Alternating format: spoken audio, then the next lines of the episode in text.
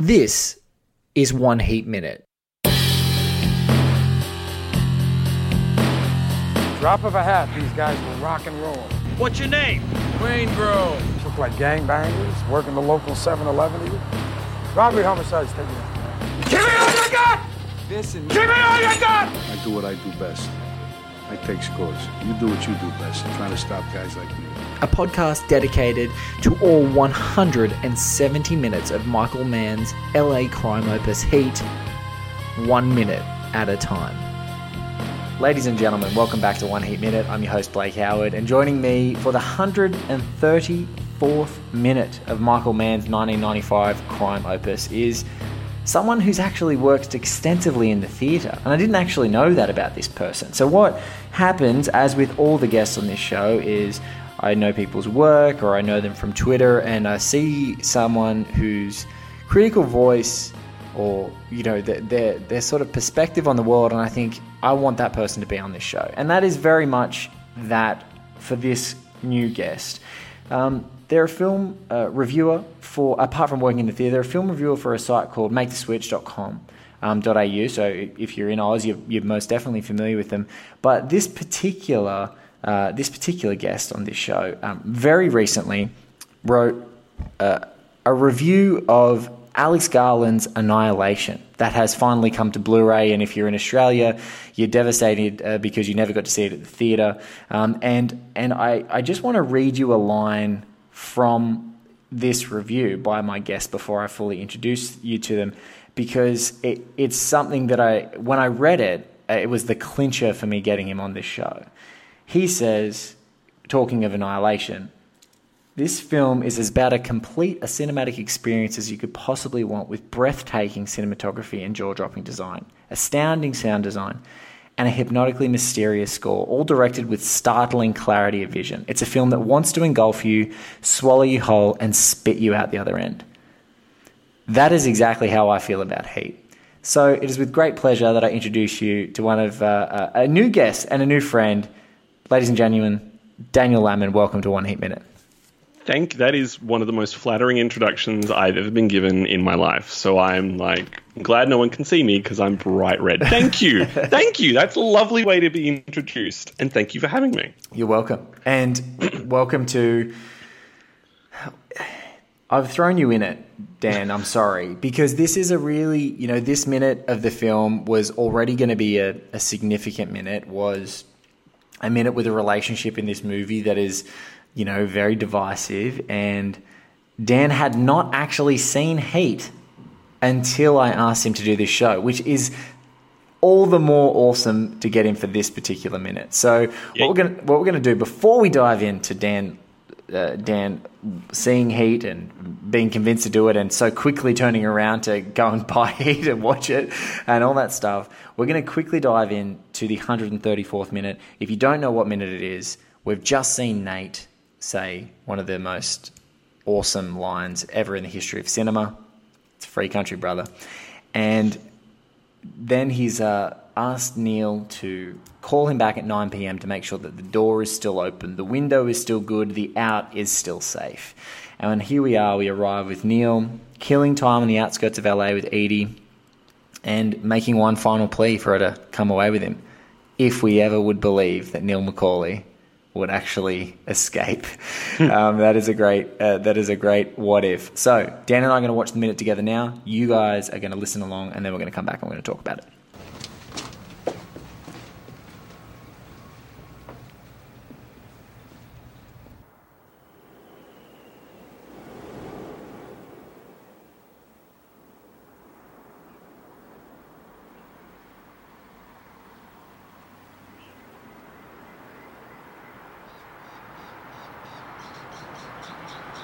I don't even know what I'm doing anymore.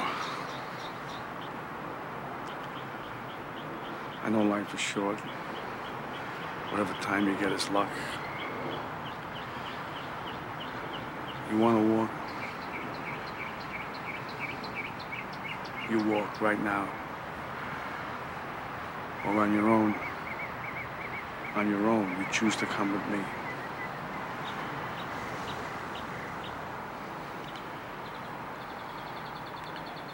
And all I know is All I know.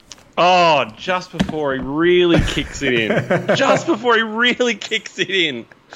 Oh, that's one hell of a finish. oh, Uh, this is the ple- I actually there's sometimes it's both devastating, but your reaction is perfect because it's like, oh god damn it! it's because I've got because I have the Fox release. The the timing for the minute covers that exact conversation. Yes. almost like with like a second to spare. Yes. And I knew as I was watching, I was like, I bet this is, I bet this isn't right. I bet I'm going to miss out on the kicker at the end. That's fine. There's enough there to talk about to begin with. I'm sorry. The the next guest on the show, uh, Mel, renowned film critic for the age, Jake Wilson, is going to have to pick up exactly where we're about, we're leaving off right now. So Dan, this is the first time you've seen this movie. What, Yes. Let's let's talk before we dive into Neil McCauley's reaction here and sort of get deep on this analysis. You you said one thing in in a little exchange that we were having over messages. You know, you were kind of taken with the emotional complexity. It kind of hit you, you know, kind of hit you unexpectedly. You just weren't expecting it from this big movie. Yeah, I mean the thing that, and it really, it really, kind of all comes, I think, comes to a head in this particular minute actually, which was when you said that this was the one we, that we would be looking at. I was really excited because it kind of, it was the mo- one of the moments where it, the film really took me by surprise, which is the idea that you have this kind of perfect mechanism of a heist thriller, um, and we're so used to seeing that mechanism entirely about the, the the way the narrative works. Like the A leads to B leads to C. Um, certainly in the, the post Nolan um, kind of cinematic language. But the thing that took me surpri- took me by surprise with this was the little moments where it would allow a tremendous amount of depth within the characters that you just wouldn't expect. Like the idea that, um, particularly with Neil, that there is a push and pull with him about whether or not what kind of life he actually does want, reflected in both the way that he talks with Eady, the way that he talks with the rest of his crew, the way that he manipulates the way that the crew interact with each other and with, interact with their partners, um, and that by the end you end up being you, there is that that um, you don't know how you're supposed to feel about either of the two men. You don't know you don't really know whether you want Vincent to succeed or Neil to succeed. I remember distinctly when it came to the climax, sitting there going, "But I don't know." what I want to happen right now. And that was really exciting because I usually, I have to admit, I haven't seen many Michael Mann films. I've seen Collateral and in and The Insider, but at a very young age, like I would have been in my teens when I saw The Insider. And I actually had tried to watch Heat previously, but I was still in that really lovely period post The Dark Knight where everyone you just thought The Dark Knight was this impenetrable masterpiece, but you started to realize that it's great, but it's very flawed. And so I started watching Heat, and I was just so taken aback by the similarities between it that I just turned it off. I was like, I'm not in the mood to watch. If I want to watch this kind of movie, I want to watch The Dark Knight. Um, and so the, the, the fact that Michael Mann's, um, I think you talked about it in another episode, his coolness, um, his like tremendous. Uh, the way he controls every aspect of what it is that you're experiencing, I found quite cold. Like for me, cool kind of came out as a bit cold. So the surprise for me was the degree to which, within that that perfect mech, like that perfect clockwork of the way the narrative works and the film works, that he would just dive occasionally, and so that every time you came up for air, those those mechanisms made more sense. Those mechanisms um, resonated more. Um, so yeah, and I, yeah, I, I, it was it, it took me by surprise. I was surprised at how affected I was by it, and how much the characters and the relationships stuck with me to the point where, in the time since, I've more thought about the characters and the relationships than I have thought about the story, about the heists or the set pieces. Of course, they're fabulous, but yeah, it's the the way that these men interact with the people around them that really has stuck with me. I think you've you've synthesized a great message of what I've discovered in this show as well, which is there's kind of these, and I love the way that you described it, which is that you've got the mechanism like the clockwork, and and I think because you even talked about post Nolan language, it reminds me of a Nolan thing, which is like you've literally got time ticking over, and you're just dipping in and out of these like things that are slightly bent out of time. There, it's this weird temporality when you dive into these relationships, and this whole film, eh, you know, people talk about the heist, people talk about the set pieces, people talk about the coffee conversation. The sinew of this entire huge mechanism is just emotional encounters. It's people Hmm. give, uh, giving meaning to the method of of the whole film. So, yeah, which is something which is something that in the period the dark knight up to you know rises period of nolan's career it was really it was i had a similar response to watching this that i had to watching die hard for the first time which was only in the past year i watched die hard for the first time it was one of those things of going oh whole decades of cinema make sense now because they're all trying to do this just not as well. Like and it was similar with watching heat of going oh now all of a sudden everything post 95 in terms of those those those crime epics now makes a lot of sense because that's all they're trying to be is this and then kind of failing in the process. And, And- Nolan's felt like Nolan's um po- like heat obsessed period is so great with the clockwork and so kind of it doesn't get the emotional intensity That's because Chris is Nolan is a robot. Well, I would, I would actually. This, this is getting completely off topic, but I would actually, I've actually thought that his films have become better since he finished the Dark Knight trilogy. Yeah. Only because he kind of, it, you notice there's a kind of freedom to the way that he makes, he tells stories, and so. Yeah. finally it's like his voice is coming out as opposed to just I being think- redu- um, derivative. I think we can be fair though with Chris Nolan, and this is the thing with Heat is, and it comes up really strong in, in, in um, actually, let me just have a look. This is the weird thing of sometimes recording these episodes out of order, Dan, and for people listening. Immediately preceding this episode, you would have heard an episode with Cam Williams, a Melbourne-based film critic. Um, um, folks who are listening, uh, and if you haven't, you need to go back and listen because Cam coined a phrase which um, I'm going to use from now on, which I can use. He's told me, but out of order. I've had it floating around my brain, and I've had to do everything I had can to stop it. He calls it heat blocking. He hmm. says that any person who ever says this movie is inspired by or is a homage to or is, you know, my version of Heat, you've immediately blocked your movie from being good. Like you've undeniably Yeah. you've cut its legs out from under it. You're not going to be Heat, you're going to be shit. And Yeah. you- and, and I think um, if anyone's listened to the whole one hour examination of Den of Thieves with Katie Walsh and I, you would see that there are real pretenders out there that just try and ape it, and where, where they change it, sometimes the muscle flexes or the or the BS is just terrible. But credit where credit's due, this is the talent of Chris Nolan as a filmmaker. Is the best Heat movie that's not Heat is The Dark Knight, Yeah, like to the letter. it's to the letter. almost at points to the letter. to the letter, right? It's it's so terrific, and I'm a monstrous Batman fan, and uh, I'm a huge Dark Knight Rises fan um, for a weird for the for the for the strongest reason that to have the handicap of no Heath Ledger and still deliver a film that is so tremendous, I think makes you a master. Um, so, but I think you've got to give credit where credit's due there. But yeah, it, I totally get you about films making sense. Like people have had an, uh, you know, Die Hard. To your point, I would love. I wish I was with you to watch that because I still have that same Oh. thing. It's like I still get frustrated when people are like, "Oh, skyscraper," it's just like Die Hard. I'm like, stop. It's we've done it. It's 2019. Well, just think- stop. I think it comes down to the fact that it's so clear because I this is I'm just embarrassing myself continuously. Only about four days beforehand, I watched The Godfather Part Two for the first time. Oh my goodness. I promise I like film. I promise I do. but it was a similar. It was uh, quite fascinating to watch the jump from one to the other because it's so clear with Heat that Michael Mann doesn't have a roadmap he can follow. There's a certain degree of finding a way to tell this kind of story in this kind of way at this kind of scale with this level of ambition where there's nobody there's no other film he can use to find his way Correct. in the same way that everyone post heat in all the films that now suddenly make more sense. You can tell they're going oh but heat did this. It followed this path. Man used these techniques and he structured it in this way and the relationships functioned in this way.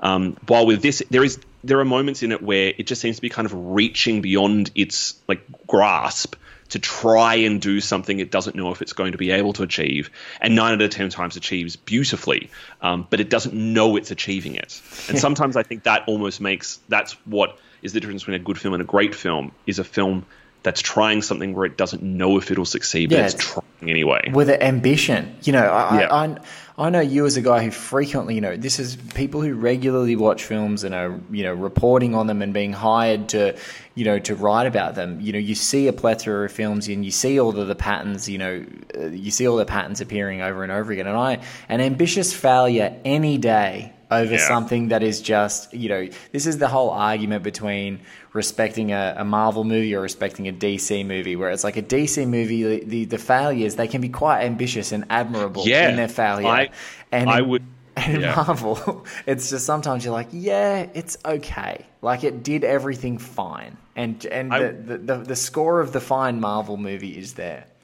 Yeah, I would. I to be honest, I would happily talk more about Batman vs Superman any day over any Marvel film, if only because it's so fascinating how much of a failure it is. Yeah, Like, it's absolutely. just- um, oh, but you know, But particularly when one of the people in the title, the, the whole story about the main, what is titular character in Henry Cavill Superman is just garbage, and it's just Yeah. really like it's just really a glorified gift wrap for the like for a Batman for a Batfleck movie that's really kind of badass.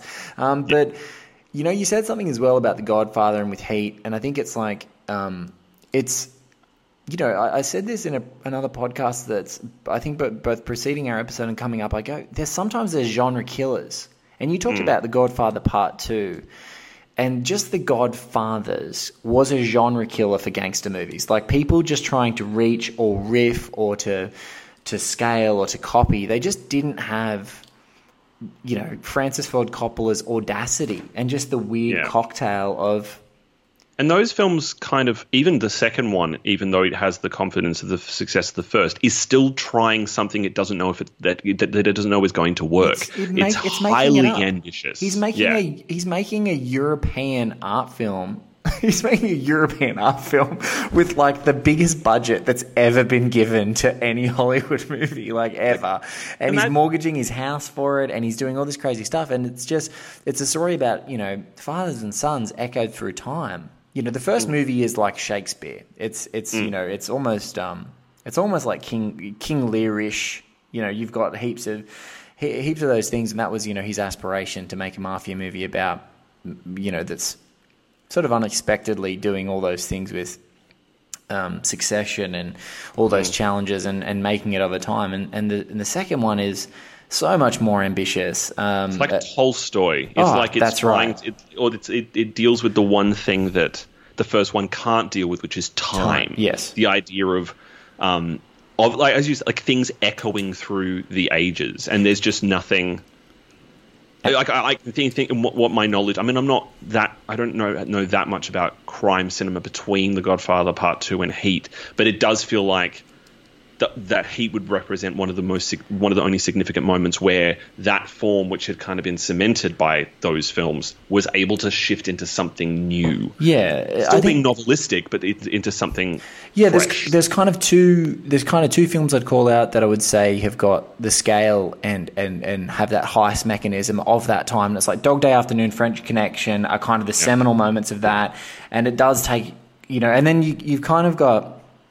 Reservoir Dogs, but Reservoir Dogs is that beautiful sort of palimpsest of like everything. It's that Tarantino, mm. like it's referencing of references of referencing. It's it's his talent for doing that. He's a bit of a genius, you know, pretty undeniably for, for that. But that specific style is something Heat is both so archetypal and so different at the same time mm. that it's like the only thing that it's self-referential to is like all of the art that has poured out of Michael Mann's brain since he Yeah. started making television and film because he's just got this this you know authorial voice that's so cool.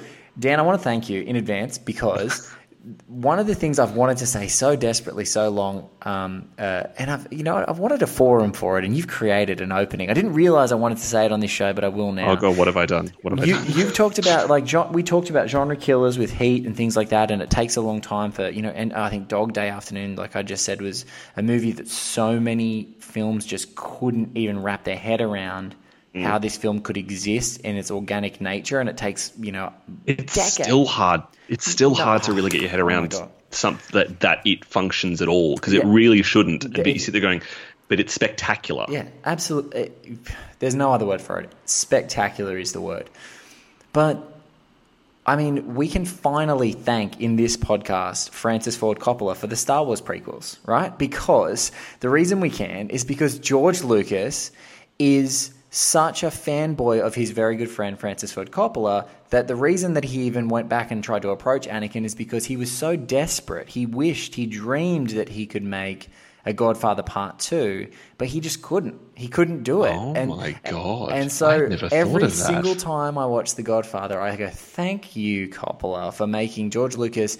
He wanted to tell a father and son story. Like he was desperate for it. He had a little bit of succession, and and he, you know had the hero's journey in the first one, and he thought by doing the prequels, again three ambitious failures, to make his sort of Godfather Part Two um, uh, version of the Star Wars universe. He got close, certainly, as far as the ambition and the scale, but he just didn't get he didn't get what the anchor of like he didn't get what the anchor of the present time in the Godfather does to amplify everything that's happening in the past because it's being stretched and echoing through movies at the same time. It's like it's it's not only a future of the Godfather and the past of the Godfather, it's intersecting. It's like recontextualizing things that happen in that movie. So all this power and things like that, he just didn't quite get it. But you know, that's I think I think you know there's and that's why when these movies come out, these Godfather Part Twos and these Die Hards and these French Connections and um, and uh, and Dog Day Afternoons and then Heats, there's just not like they just exist and people try desperately to replicate them and you're just like stop, you can't, you can't do it. I just can't believe I just heard somebody put The Godfather Part 2 and the Star Wars prequels in the same sentence. I mean, I've been walking around for the past year talking about how Mamma Mia, Here We Go Again is essentially the Godfather Part 2 of the Mamma Mia verse. But, you know, putting it with Star, the Star Wars prequels, that is, I'm impressed. And look, and look, impressed I and would, confused. I would just at least say that the Mamma Mia, Here We Go Again one makes sense because some people like it better. And Well, the, yeah, the, it the real better. rule, the real rule is that, uh, and and I'm gonna steal a line from the you know Bill Simmons and they uh, Bill the Bill Simmons team. They did the Rewatchables podcast and they were talking about The Godfather because they were doing a rewatchable episode on The Godfather Part One. In, in teasing a Godfather Part 2 episode in the future. And they said The Godfather Part 1 is the more rewatchable film. But Yeah. Godfather Part 2 is a superior film. So you might say that for Mamma Mia. Mamma Mia 1 might be the more rewatchable, people go back to it because it's original, but Mamma Mia, Here We Go Again could be the superior film out of those two. The more structurally bold. I feel it's both. It is also both a prequel and a sequel, and uh, it is. You know, it's it's like I remember when I watched The Godfather Part Two. I was like, oh my god, it's the same thing. It's two characters at the same point in their lives, going through similar experiences, except in one, it's about you know killing people, and the other one, it's about singing ABBA. I mean, it's very similar, obviously. Both so similar. I'm sure so many people have turned off this episode being like, "We thought you were going to talk about this minute, and now you're talking about Mamma Mia." No, no, But this if is they have if, we they, don't like if they're if they're still here, they've listened to way weirder digressions. way weirder. That's what this show is a home for. It's anchoring us back to this minute. But to get not quite to this minute, but let's get back to this movie. You watched it like a couple of days ago now, basically, right? You was Yeah, not even a time- week ago. Not even a Yeah. week ago. And um, very luckily, as we record this, um, and you guys are going to be hearing this episode drop only five days after we record it on the 29th of March. Um, the 22nd of March, I had the distinct pleasure of seeing Heat um, at the Randwick Ritz, a little um, boutique sort of Art Deco independent cinema in Sydney, and they do a lot of 35 mil, uh, 35 millimeter screenings. Um, very recently, they've had like Alien and Aliens and um, The Abyss. Uh, I think they've got Children of Men coming up, which I was like, ooh, Oh, so good. oh! I should. I think I need to come to Sydney. Uh, that's- I would. I would. I would die to see that on the Oh, big screen yeah. again. Oh, me too. So I was like, oh my god, I haven't seen that since it came out. And but I got to see Heat in 35 millimeter and uh, very recently, so I've got it fresh too. And I had such a pleasure because I knew that I was talking to Dan who who who had only just seen it, and I saw it with three people who had never seen the movie before. And uh, it was such a it was such a like a hyper tense experience and this specific minute 134 to come back to this minute it kind of made a, a lot more i don't know if it's like it made more emotional sense or it just helped me reappreciate it in the context of the film is in the minute immediately preceding this neil's face when he's talking to nate jon voight's character his face when he says he sort of inquires about Chris, and he says like he's gone. And you know, before we even hit record, um, you know, we were talking about that great line. It's a free country, brother. Um, and his face there, Dan. I don't know for you, but it's like it, it's his same level of emotion, that level of hurt, that level of like rudderlessness, you know, the the weird fact that he's sort of controlling all of these elements around his life, and now like he literally is the loner, like he's not orchestrating this crew and their relationships or his anything anymore. Family, his family's basically fallen apart. Yeah. He doesn't have. I mean, it's so, there's so much of a sense in in the film of him, col- like pr- protecting and collating the people around him, and that Eady kind of sits on the outside of this because he's not sure whether or not he wants to bring her into that family. But like, no, that like that that dinner scene where he has them all together. But by this point, you know, one of his crew. He's, Trejo's dead, and he's had to essentially euthanize him. Michael's Yeah. dead because he didn't follow the program and uh, in the middle of the heist and didn't help them get out. Chris is in the wind. You know, Yeah, Charlene. essentially his son, basically like the kind of son figure within Yeah. the family. He's now lost that.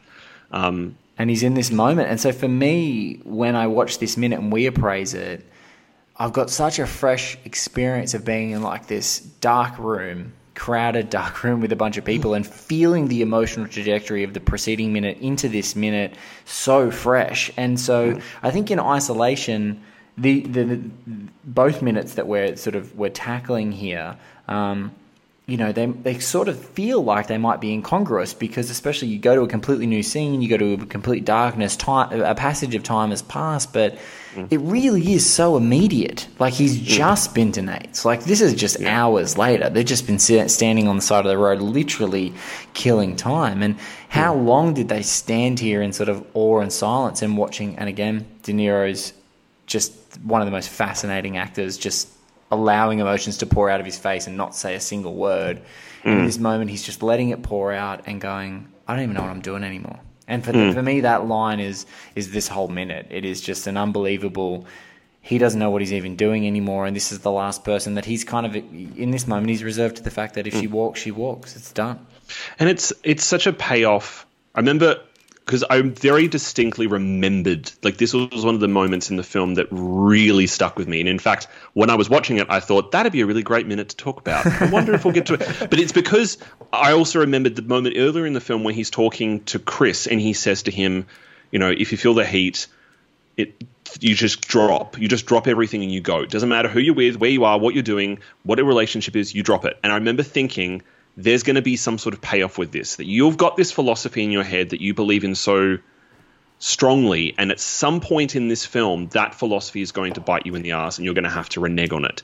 And the satisfaction of this particular, both the preceding thing of him seeing that doesn't work, it's all, all fallen apart, the family's crumbled, and then him have, and then for him to admit that for him that doesn't work was so enormously satisfying on an emotional level in the arc of this character to go, okay, this character's now in the most vulnerable place. I now don't know what he's going to do. I now don't know what he's going. And you're so right. What's so great about those two scenes, though, and this is what's great about those echoes. This movie has hmm. such beautiful echoes, and if you go back and watch it again, as I'm sure that you will, and anyone who's listening is like the match cuts, the thematic echoes between two scenes, the laying the groundwork in a non-obvious way, like in in hmm. in either both stylis- stylistically ambitious directors. Like I, I talk about Edgar Wright, and I don't mean to say it in a slight as all at all. It's just like Edgar Wright is a really great guy to lay a foundation of an early scene and pay it mm. off for laughs. Like he's so Yeah. great at doing that, and it, it makes it really fun. And just watch Hot Fuzz. Like just you know, Yeah. just he does that like fifty times in that movie over and over again. It's such a joy. But in Heat. Michael Mann does it in a really organic and subtle way, and so in this moment, again, it's De Niro sort of facing someone, and you don't. And again, what's so good is you don't actually know what Eady's going to say, and you don't know what Chris is going to say in that scene, to be honest. But the hmm. one consistency in both of these is that Chris says, "For me, the sun rises and sets with her." And so you know what Chris is going to do. Like it's like you hmm. can, you might control him. Where Charlene? Think about that. Like Neil's still trying to influence him, still trying to do it in every scene. But right now, as you said, the family's been disbanded and he's in the most emotionally vulnerable point and i think you need him to be unpredictable i think that whatever stuff it does to our emotion that turmoil that it creates inside us is so goddamn essential to this movie because in the run up for the next 30 minutes that are just blistering, they're going to fly past. You know, that unpredictability keeps us completely holding our breath for, Mm. you know, 20 minutes in a row. And Mann really frames it very nicely to make it clear to you that this is, from a visual standpoint, an enormous turning point in the film. I mean, rewatching the minute both before we started and watching it again, like the thing that really strikes me about it is it's ostensively three shots, maybe four, depending on the cut from um, Neil and um, and oh, Jon Voight's character as he goes towards the car, then it cuts into into his house. Essentially, it's three shots, and that is the, like it's a moment of complete stillness in a film that is usually so erratic and usually so uh, rhythmic that it just kind of stops, lets the moment happen to prepare you for where it's going to go. Um, the other thing that I found really fascinating in thinking about this particular moment is and you, uh, you were talking about the sense of mirroring within the film, about how the three, maybe three, probably more so the two major relationships in the film mirror one another in terms of the way that there's always in each of the major moments between um, Vincent and Deborah. Is that Justine. Justine. Justine. Deborah. Yeah. Um, Vincent and Justine and Neil and Eady. They both they they kind of have sister moments within the film. Like Yeah. this one to me always sits very closely as similar to the actually the companion scene to the Ralph scene. Yes. In that it's a moment, a turning point in a relationship, and the difference between them of one relationship is built entirely on truth, and that is the sense that you know. Um, they you know, Vincent's very open about exactly what kind of relationship he's offering. Um, Justine knows it. They're in conflict over the way they navigate it, but it's a relationship built entire. Even the moment with Ralph is an admission of truth. I'm cheating on you. I'm having I'm having an affair with another man, but I'm not hiding it. Everything is truthful. While this one is based entirely on a fantasy Yes. of um, I'm offering you this way of life. I hardly know you. Um, I'm giving you all of these options, but I promise you something that I can't. He cannot guarantee he can offer her. So one is built on truth, one is built on fantasy, and then at the end of the film, they have their sister scenes again, which is, you know, um, Justine and Vincent in the in the hospital, and Neil and Eady in the car when he leaves her behind. That that's the way that the, that these two relationships have to resolve one another. One is you know has a level of honesty that's fr- frightening and brutal, but the other one has a level of dishonesty, um, emotional dishonesty that means it cannot complete itself. If that makes sense. Oh, absolutely. And I, lo- I think, you know, on more watchings, I love your thesis because it's so, guys, on point is, you know, Justine needs to disband the fantasy that they're living because Vincent's living in a fantasy. Justine's a Yeah. truth teller. Like they, Vincent thinks, you know, he's on the downslope of his marriage. He knows that that's the truth. He really does. But he has to mm. fantasize that he can still have some semblance of normalcy around his team when really his obsessive bent with his profession is driving everything. So she has to drop mm. truth bombs on him like, I have to demean myself to get your attention. I have to throw Yeah. something at you that you can't ignore in this fantasy. I can't. I, I can't get you let you sweep it under the rug. I need you to be present. And hmm. and I think what's so great here is. I've literally called in, you know, if you if if you get to listen back to this show, I called Neil and Eady. I call it Fantasyland. Like that's they're Yeah, living yeah, in Fantasyland, totally. and so it's just it's uncomfortable, but it's also, God, it's fun. Like if you've ever had a hmm. relationship at the begin, like anyone who's in a relationship, the first few days you meet someone, they strike you. It's unbelievable. There's like you can get swept up, and th- they're on their third date, and he's about to take her overseas after it's committing really- a bank robbery. So you get really- and the truth, the truth moment, you know, where Justine has to be the one to give the truth moment before, and Vincent actually, he no to Vincent's credit because they get to share it. The women give them the first truth moment where Eady tries to run away. Um, to give them that, fa- you know, she she c- completely kills Fantasyland, and Justine cheats on him with Ralph. But then Vincent, she asks him, "Oh, do you ever think this could work?" And he goes, "No, you are. You know, hmm. I'm what you're. You know, you you're right. All I am is what I'm going after. So here's hmm. the. Let's take that out. But and and in this moment, it's Neil just going, "Nope, I'm not getting back in the car. I've got to go." Hmm. And it's but you get the sense, even with the moment with Vincent and Justine, that even though he says, no, this can't work, there's still a part of you goes, but I think it might because he said it, because he articulated it clearly and put his cards on the table um, in a way that, I mean, Neil puts his you cards wish on the you table. wish and, you wish it is right, but I think that Yeah. in that moment, it's like the fact that he's accepted it. Uh, just before Yeah, this, so yeah. just before this podcast hit record, Dan and I were talking, and Dan asked me, you know, what the hell are you going to do at the end of this podcast, as most people do? And what I said is, I said, this podcast is my Neil McCauley, right? It's it's it's at the end of it, I'm going to have to shoot it, otherwise it'll never end. it's such a horrific analogy. But what, but what Dan said is, firstly, he said it's horrific, and he's like, "Oh, that's so tragic." And I'm like, "Yes, that's what's tragic. Is it? He knows.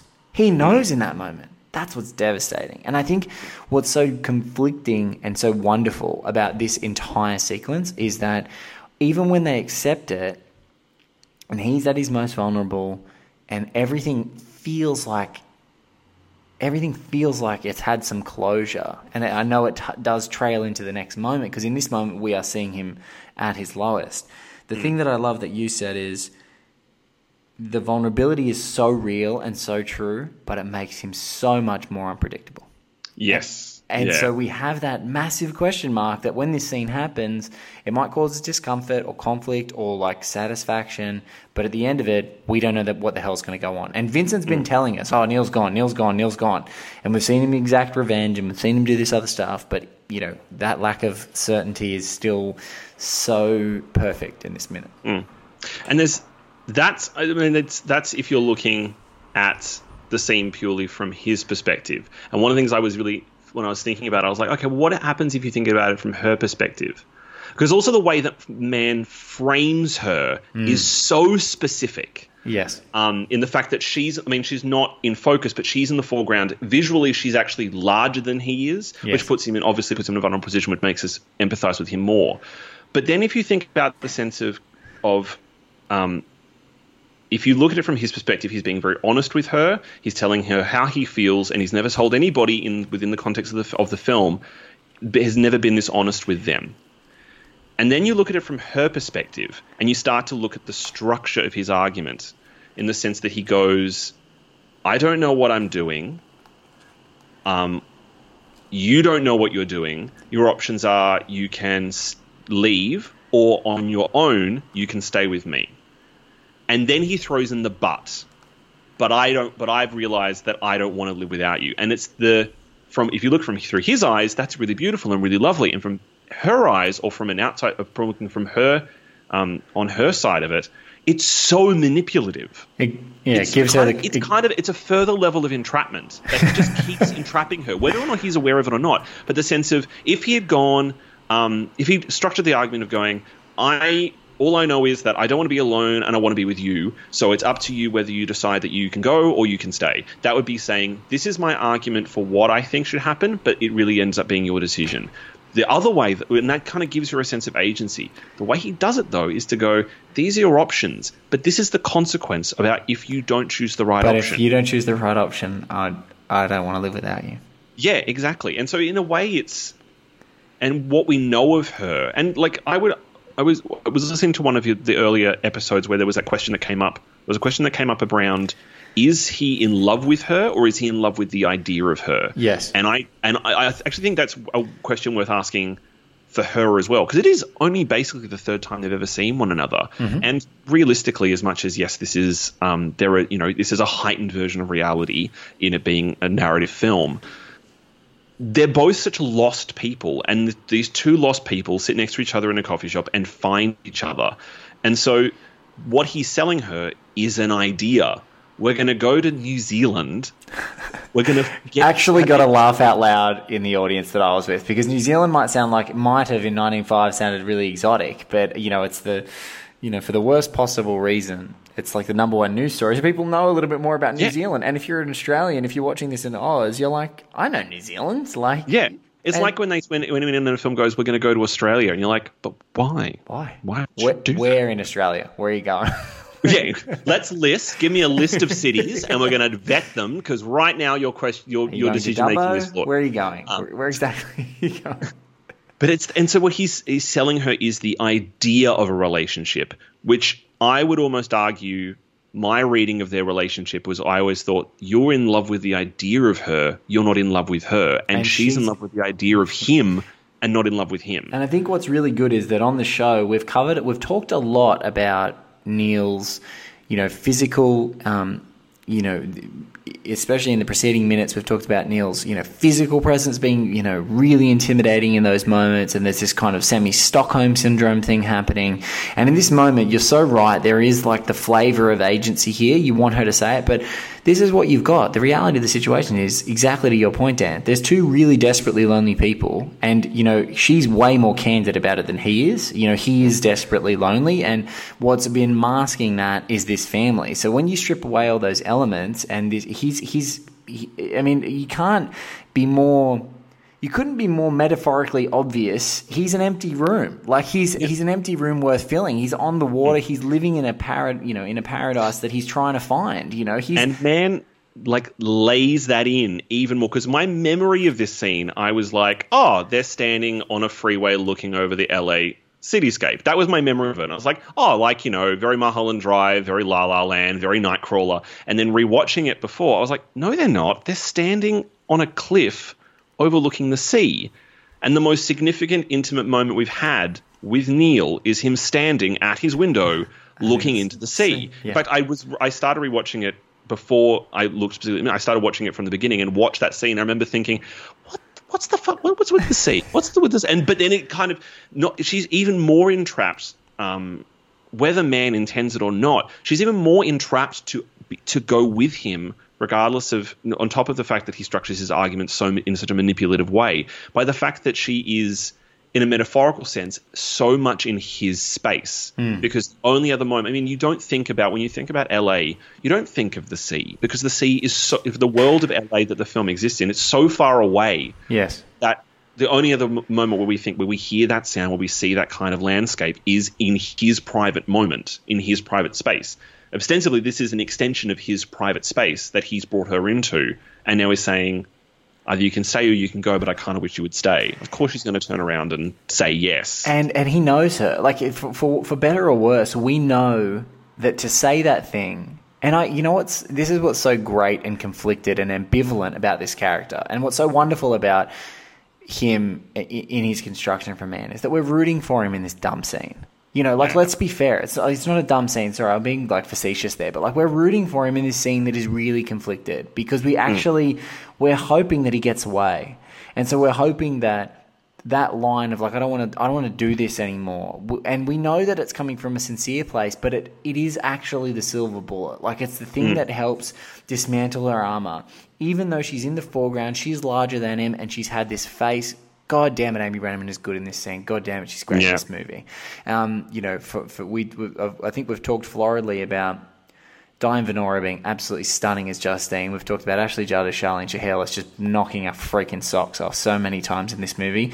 Um, but let's floridly talk about Amy Brenneman in this scene. She just Oh. has has has this armor. It's effortless. He's just throwing this stuff at her, and it's just ping, ping, ping, ping, ping. And that thing that that line of like, I don't know if I want to do any of this without you. It's for a person who's been living alone in a city, toiling late at night, doing a shitty job that they haven't liked, found this fantasy person who feels like they tick all their boxes, is promising this fantasy relationship in a fantasy place to her because essentially New Zealand's a fantasy. You know, Dan hmm. talked about collateral. Like these people are the physical manifestations of that postcard that Jamie Foxx's driver has for each other. Like, and the movie layers in all this stuff for these two to have it. So in this moment, that line, he, in this moment, he means it. And hmm. we're and we're reading in the we're layering in that fuck that's so manipulative because we can watch her armor just completely shatter the And second he says it.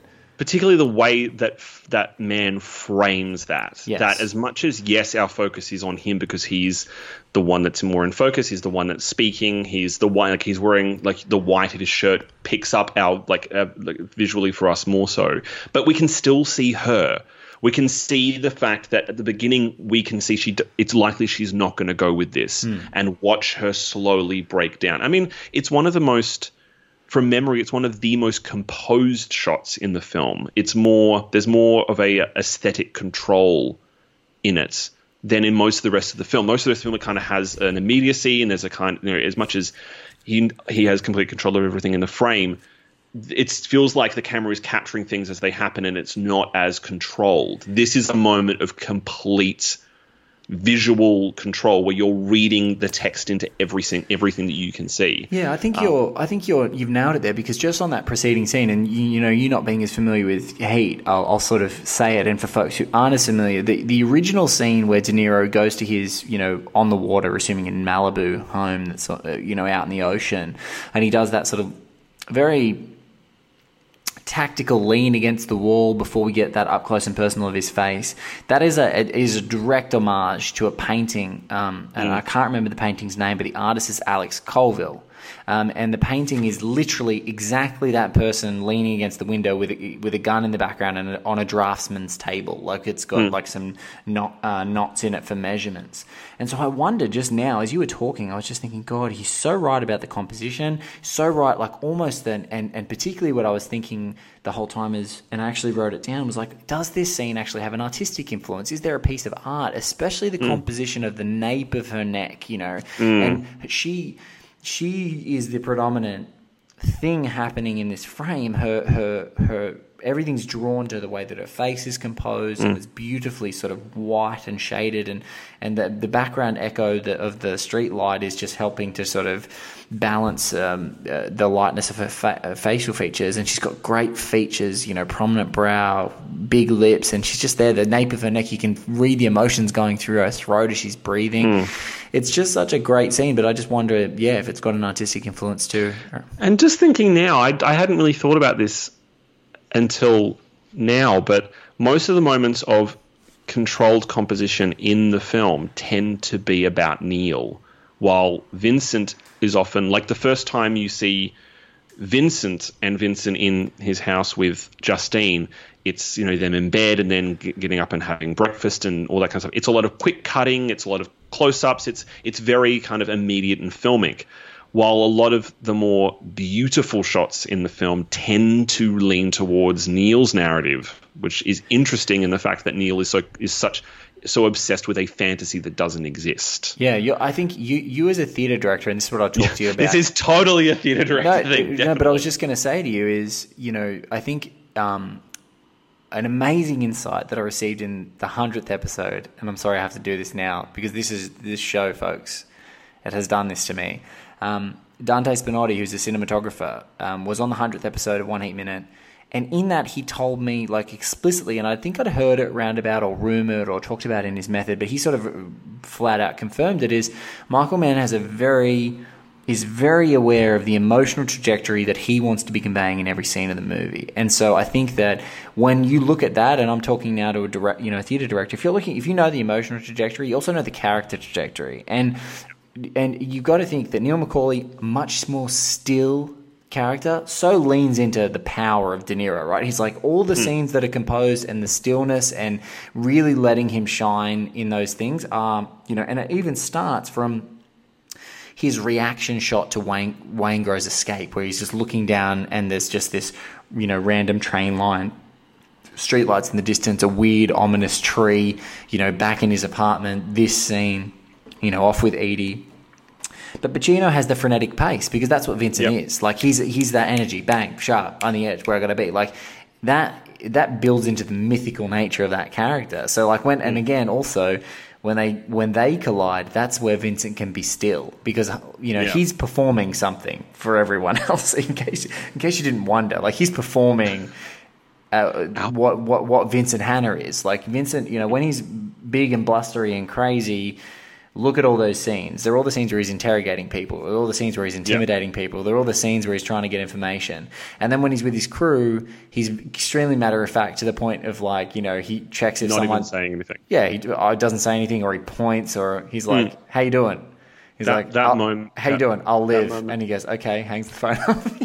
that moment in the at the crime scene in the beginning of the film where he's uh, when he arrives and just points at things is just it's so delicious. It's the most delicious delivery of what kind of character this is. In the same sense that Neil just has to be still. He doesn't have to say anything, but it's the degree to which Vincent just has the power to just be like, I'm going to point at this object and you're going to tell me exactly what I want to know about that object in the exact context that I need it. It's ah And, and it's one of my favorite moments in the whole film. It's, it is. It's so great, and it's so great because he gathers all that disparate information. He looks. He he, he essays. You know, essays the scene. He's like, hmm, yep, yep, yep, yep. Does his little appraisal, and then he tells them the narrative that he's picked up from what everything they've told him. Like he he's, he tells the interconnecting narrative. No, find that in the phone book. We got to get lucky here.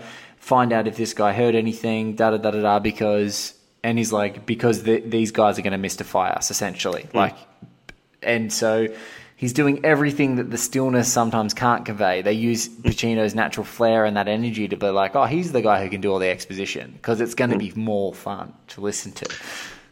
Um, Another thing that struck me about in thinking about this particular minute um, is the fact there was there is I will admit there is one element of heat that I'm still grappling my head around how I feel about, um, and that's Elliot Goldenthal's score. Okay. um, which I'm because I'm a massive film score fanatic, like obsessively. Fan- like there are some films where I mostly will go and see it because I can't wait to hear what the score is.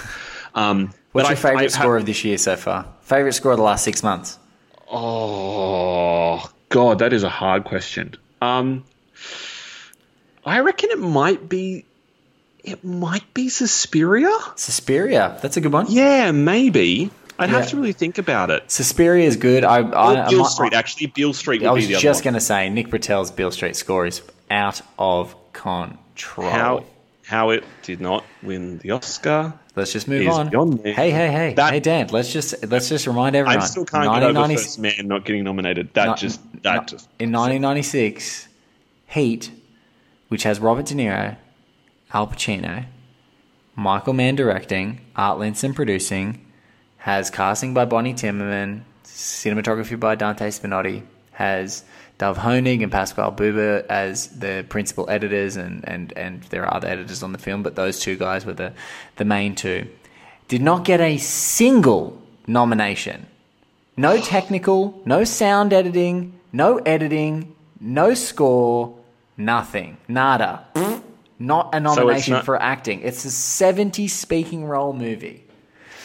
So it's 1995's Zodiac. Then the hundred film percent. is better than most, and no one. Because what was 90? What else is 95? 95 that- is that the Pulp That's the Fiction? Braveheart. No, no, it's the Braveheart year. Oh, that makes it even worse. I mean, Braveheart is not a bad film, but it's not quite to the level of this.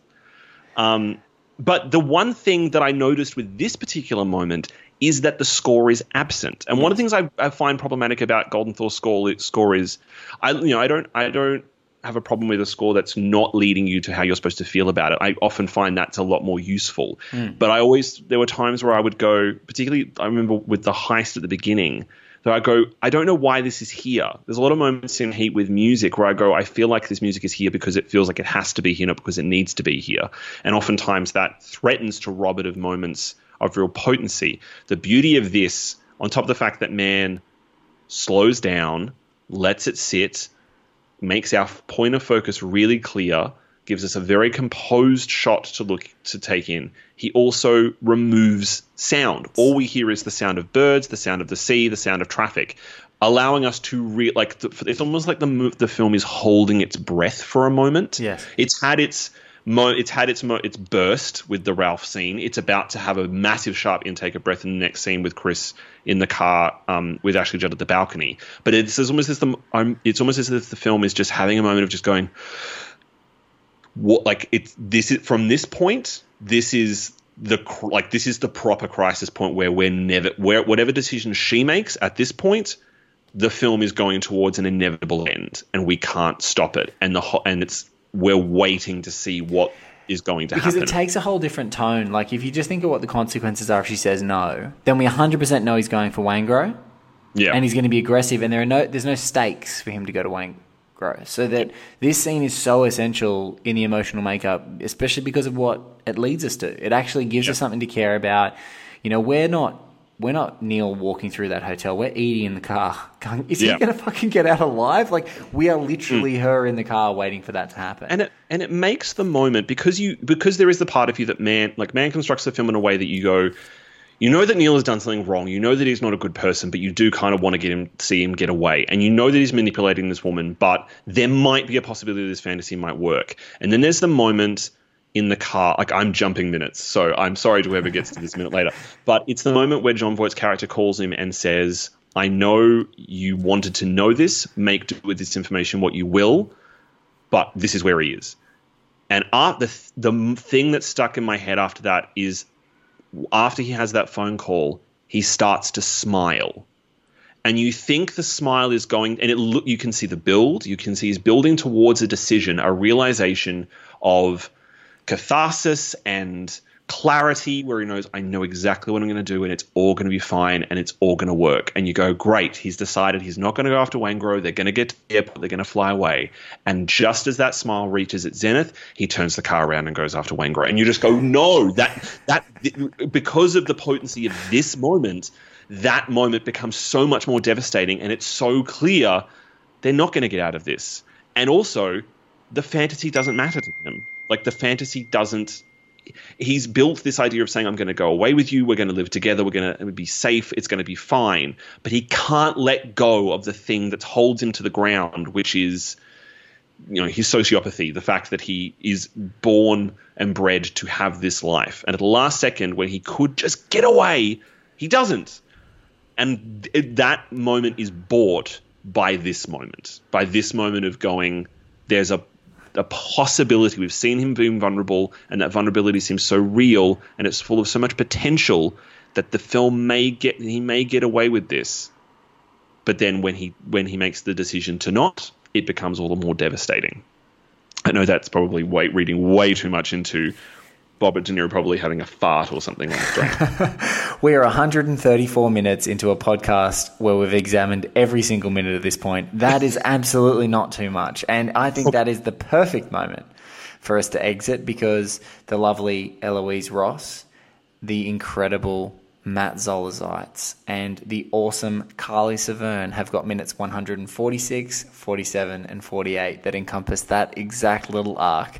So you are Don't leading. tell, tell them not to listen to this. Don't listen to the new guy with his stupid opinions. No, I think it feeds perfectly because you're right. I think that what is what is getting exponentially more satisfying about this podcast for me as a participant as much as the host um, is talking about these moments and being really able to contextualize them in the picture of the film to say you know, when we're scrutinizing them, the reason they live and die is so because of how they've, what cards we've been dealt before, like how scenes are going to be paid off, and then also how much the trag there's this tragic air that's hovering around this this whole corridor of this movie right now. Um, it's just how much it's laying in these foundations that you know are just going to be exploded and be kicked out from under us. So And this really is the point in the film where it stops being about the mechanisms of the narrative and starts becoming properly about the the completion of the character arcs. It's about from here onwards. Yes, the story is still incredibly fascinating and beautifully plotted and beautifully structured, but from this point, it the, all of the heists, all of the all of the all of the technical cleverness doesn't matter because it's been the it's earning its right to have this incredibly complex, ambiguous, beautiful, emotional ending. Like this is the point I think where it really cements the earning of that at the end. Well, we're going to earn this, Daniel Lammin. Thank you so much for being a part of One Heat Minute. This has been an absolute pleasure. Thank you. I've had a blast. See, look, guys, if um, if you uh, want to follow uh, Dan, the best place is it literally is at Daniel Lammin on Twitter, D A N I E L L A M M I N. Dan, is there anywhere else they want to find you? They can seek you out other than maketheswitch.com.au. No, they're the two best places. Um, yeah, check us out on the website for all of our reviews. I've got heaps of reviews coming up this week, so you'll probably find most of the most of them at the moment are me. But yeah, and Twitter's the other best I'll- place I will- to hear my ramblings. I will link both Dan's Twitter and also um, a link to his author page on Make the Switch so you guys can check out any of his stuff. This has been an absolute pleasure, and to talk to someone for nearly an hour who just saw Heat like a few days ago is so uh, why I love this show. Guys, thank you so much for listening and being a part of it. Um, it is the 134th minute, as I said, and we have so many more episodes and great guests um, to chat with you um, along the way. But I've been Blake Howard, your host. Thank you, Gus Franklin, for our web design. Mr. Paul Davies for our theme, and we'll catch you on another episode of One Heat Minute just around the corner, and hopefully not cutting off the middle of a beautiful arc of a scene for you guys again. uh, if, if it's your first episode listening, thank you for listening, and we'll catch you around soon.